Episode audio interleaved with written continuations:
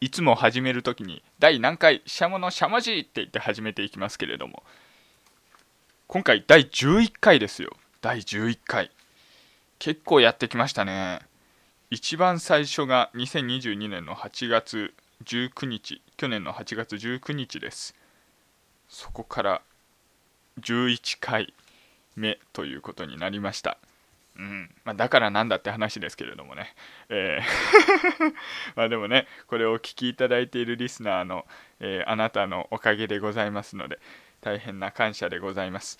という私のお気持ちを表明したところで早速始めていきましょう。第11回しゃものしゃもじ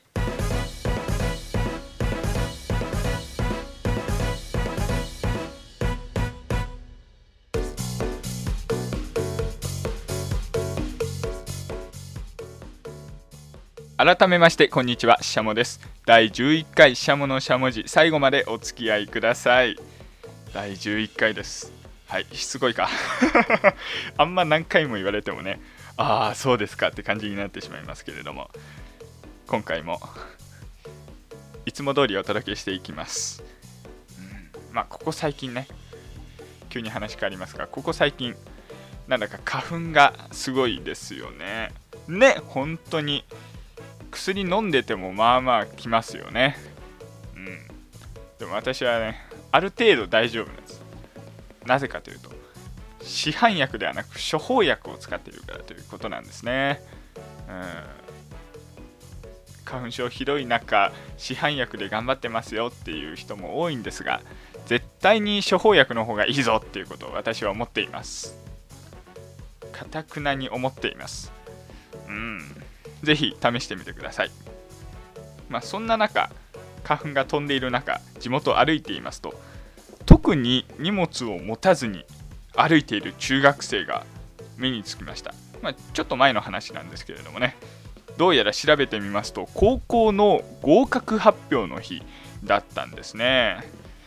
いやー、まあ自分もずいぶん前の話なんでね、あ、なんだか懐かしいなと思っていたわけなんですけれども、最近の高校入試、特に私立高校ではネット出願が一般になっているようです。ネット出願というのは通販サイトのように個人情報を打ち込んでそして受験料を振り込むと出願が完了というそういうものです、うんまあ、この辺もねなんだか時代に合わせて変わってきてるよね。ね、えー、だって自分が高校受験の時だから中学生の時ネット出願っていうのは本当にもうマイナーな立ち位置で。で自分は手書きで高校の願書を書いたんですよね。でこれも面倒で丁寧に書かないとあなんでこんな字汚いんだって担任の先生に怒られるんだよね。そう。何度もなんか出してチェックしてされていやダメだって言われて書き直してっていうまあ大変な苦労をしたそんな記憶がありますけれども。でこれ苦労するのは自分だけじゃなくて割と親も苦労するんです。どういうことかというと印鑑をくっきりきれいに押さないといけない。で私の親この印鑑ミッションを2回連続で失敗ということで学校に呼び出されるそんな事態になりました、うん、親子ともども首を揃えて学校に行きました、うんね、じゃあここに印鑑押してみましょうか。とりあえずね試しの紙に印鑑をしてみましょうって言ってはいじゃあ本番行きましょうって言ってね、えー、そんな感じで印鑑を押しました。なんで、あの、私の高校の受験票にはね、印鑑が3つ押してあります。そうね。で、僕の次の代からネット出願になったんだよ。そう、1個後輩は、1つ後輩の人はネット出願なんだよね。だからこの面倒な苦労っていうのは経験してないわけだ、彼らは。うわあ、羨ましいと思いながらね。でも本当にこれも時代だなと思って。年齢が一つ違うだけでもこんなに違うのかというそんなことを感じました。はい。では早速始めていきましょう。記念すべき第11回です。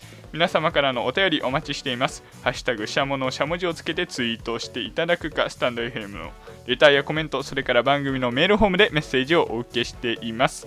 メッセージお待ちしています。今回もメッセージ頂戴しておりますのでこの後ゆっくりじっくりご紹介をしてまいります。それでは第11回シャモのしゃもじ最後までお付き合いください。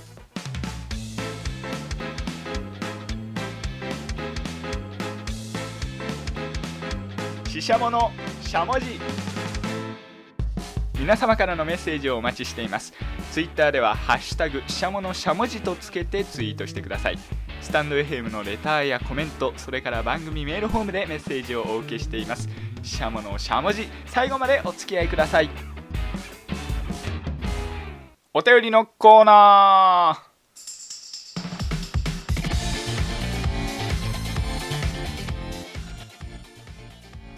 第11回しゃものしゃもじ私しゃもがお届けをしています。お便りご紹介していきます。第10回しゃものしゃもじ高校の話。のところからいただきました。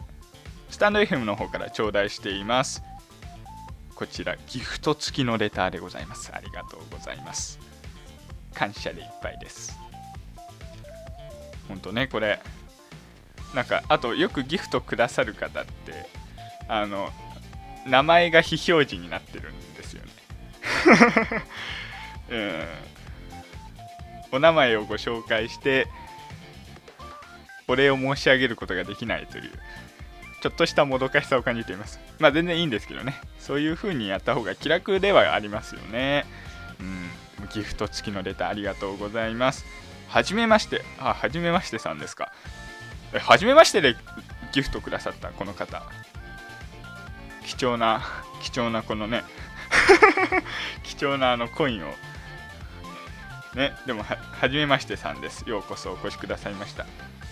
岐阜いいですよね。高山行ったんですが街並みや食べ歩きがとても良かったです。ししゃもさんは岐阜のどの辺りに行かれたんですか？おすすめなどあれば教えてください。というこちらのお便りです、うん、岐阜の市街地の辺り。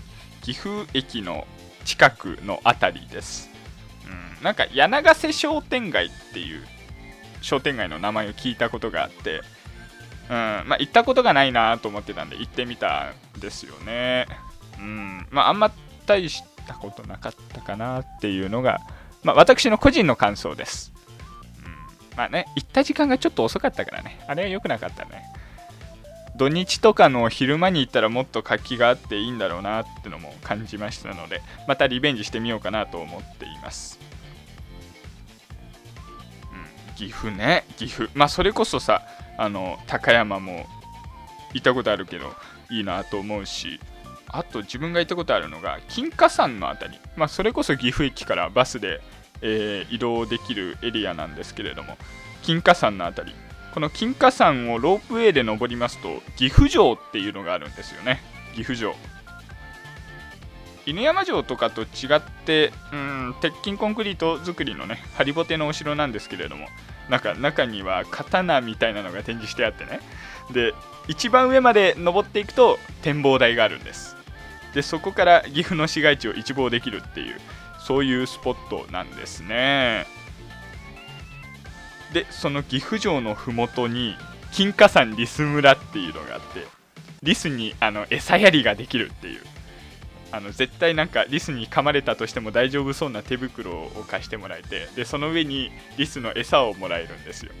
でこの手袋の上でリスが、えー、美味しそうに餌が餌を食べている姿を見ることができるっていうそれが金華山リス村ですねえなんか動物ってね、見ると癒されるよね。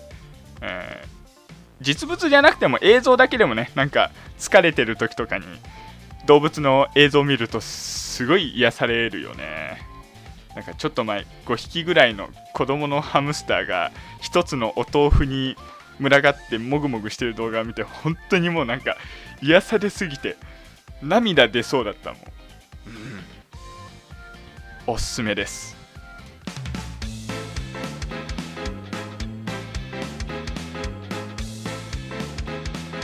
ししゃものしゃもじ皆様からのメッセージをお待ちしていますツイッターでは「ハッシュタグしゃものしゃもじ」とつけてツイートしてくださいスタンド FM のレターやコメントそれから番組メールフォームでメッセージをお受けしています。しゃものしゃもじ最後までお付き合いください。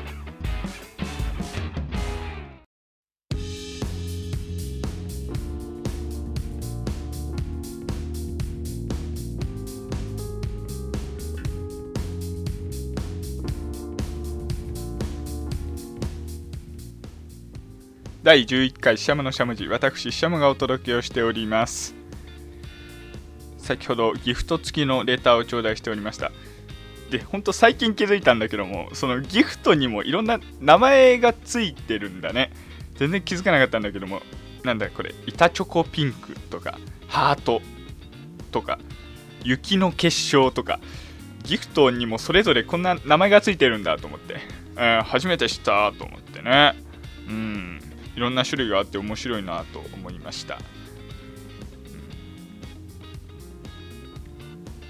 このしゃものしゃもじも趣味で作っているコンテンツなので、えー、まあ、私の趣味を垂れ流してるような そんな番組なのでね決してギフトが欲しいなんてことも思っていないわけですけれども、えー、でもね本当にこうやってギフトをくださるぐらいうんなんだろう拝聴して聞いてくださっているような方々には感謝でいっぱいです。うん。ね。すごいよね。俺そこまでのフリートークができてる自信がないんだけど大丈夫これ。こっちがお金払わないといけないぐらいな気がしてるんだけど。ねでもそれぐらいお楽しみいただけているのならね本望でございます、はい、去年の8月の19日にスタートしたしゃものしゃもじ11回ですよ。ね。でも最初のうちは特にお便りとかももらえていなくて。割と最近というか後の方になってからねメッセージとかも届くようになりまして嬉しい限りです。うん。なんかスタンド FM に移行してからはだいぶいろんなねああなんか届かなくなっちゃったなみたいなそんな思いもあったわけですけれどもね。聞いていただけて嬉しいです。私事で大変恐縮ですけれどもね10月ぐらいから ZIPFM というラジオ局がやっているナビゲーターナレータースクールというところに半年間通っていました。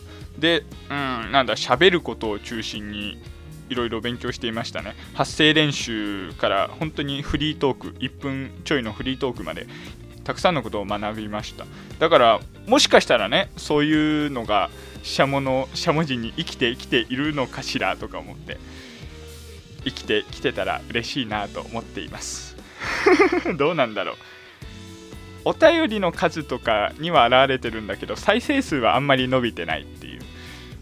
うんちょっと気がかりだな。そんなことを感じています。第12回以降のしゃものしゃもじもよろしくね。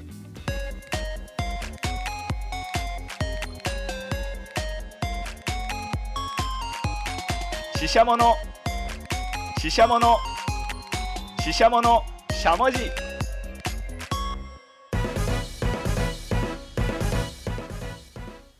お届けしてまいりましたしゃものしゃもじ。そろそろお別れのお時間です。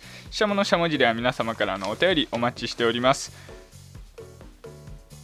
ツイッターからしゃものしゃもじとつけてツイートしていただくかスタンド FM のレターですとかコメントそれからメールフォームでメッセージをお待ちしています。届いてもね1通とかあ2通なんでじっくり時間をかけてご紹介していきますので ぜひお便りお寄せいただければと思います、うん、この ZIPFM ナレーターのナビゲータースクールに通ってみてね。うん。まあ割と高校での放送部だとか大学入ってからの放送サークルでいろんな技術だとかスキルとか自分としてもいろんなものを身につけているつもりではあったんですよね。まあ、もちろんプロには遠く及ばないんだけれども。でもそれなりにアマチュアなりにアマチュアなりのね 技術を身につけていると思っていたんですがでも自分としてもやっぱりいろんな発見があったりあまだまだここは足りないななんて思うところもあったりして大きな刺激になったなと思っています。そうそう。なんか本当に放送部とかその放送系しゃべり系を極めたいみたいな人だけじゃなくてね割と日常にも生きるようなそんな内容だったなと思っています。うん。まあ割と高いんだけどね。うん。気になる人は行ってみて。なんか最後宣伝みたいになっちゃった。では12回のししゃものしゃもじでまたお会いしましょう。ここまでのお相手はししゃもでした。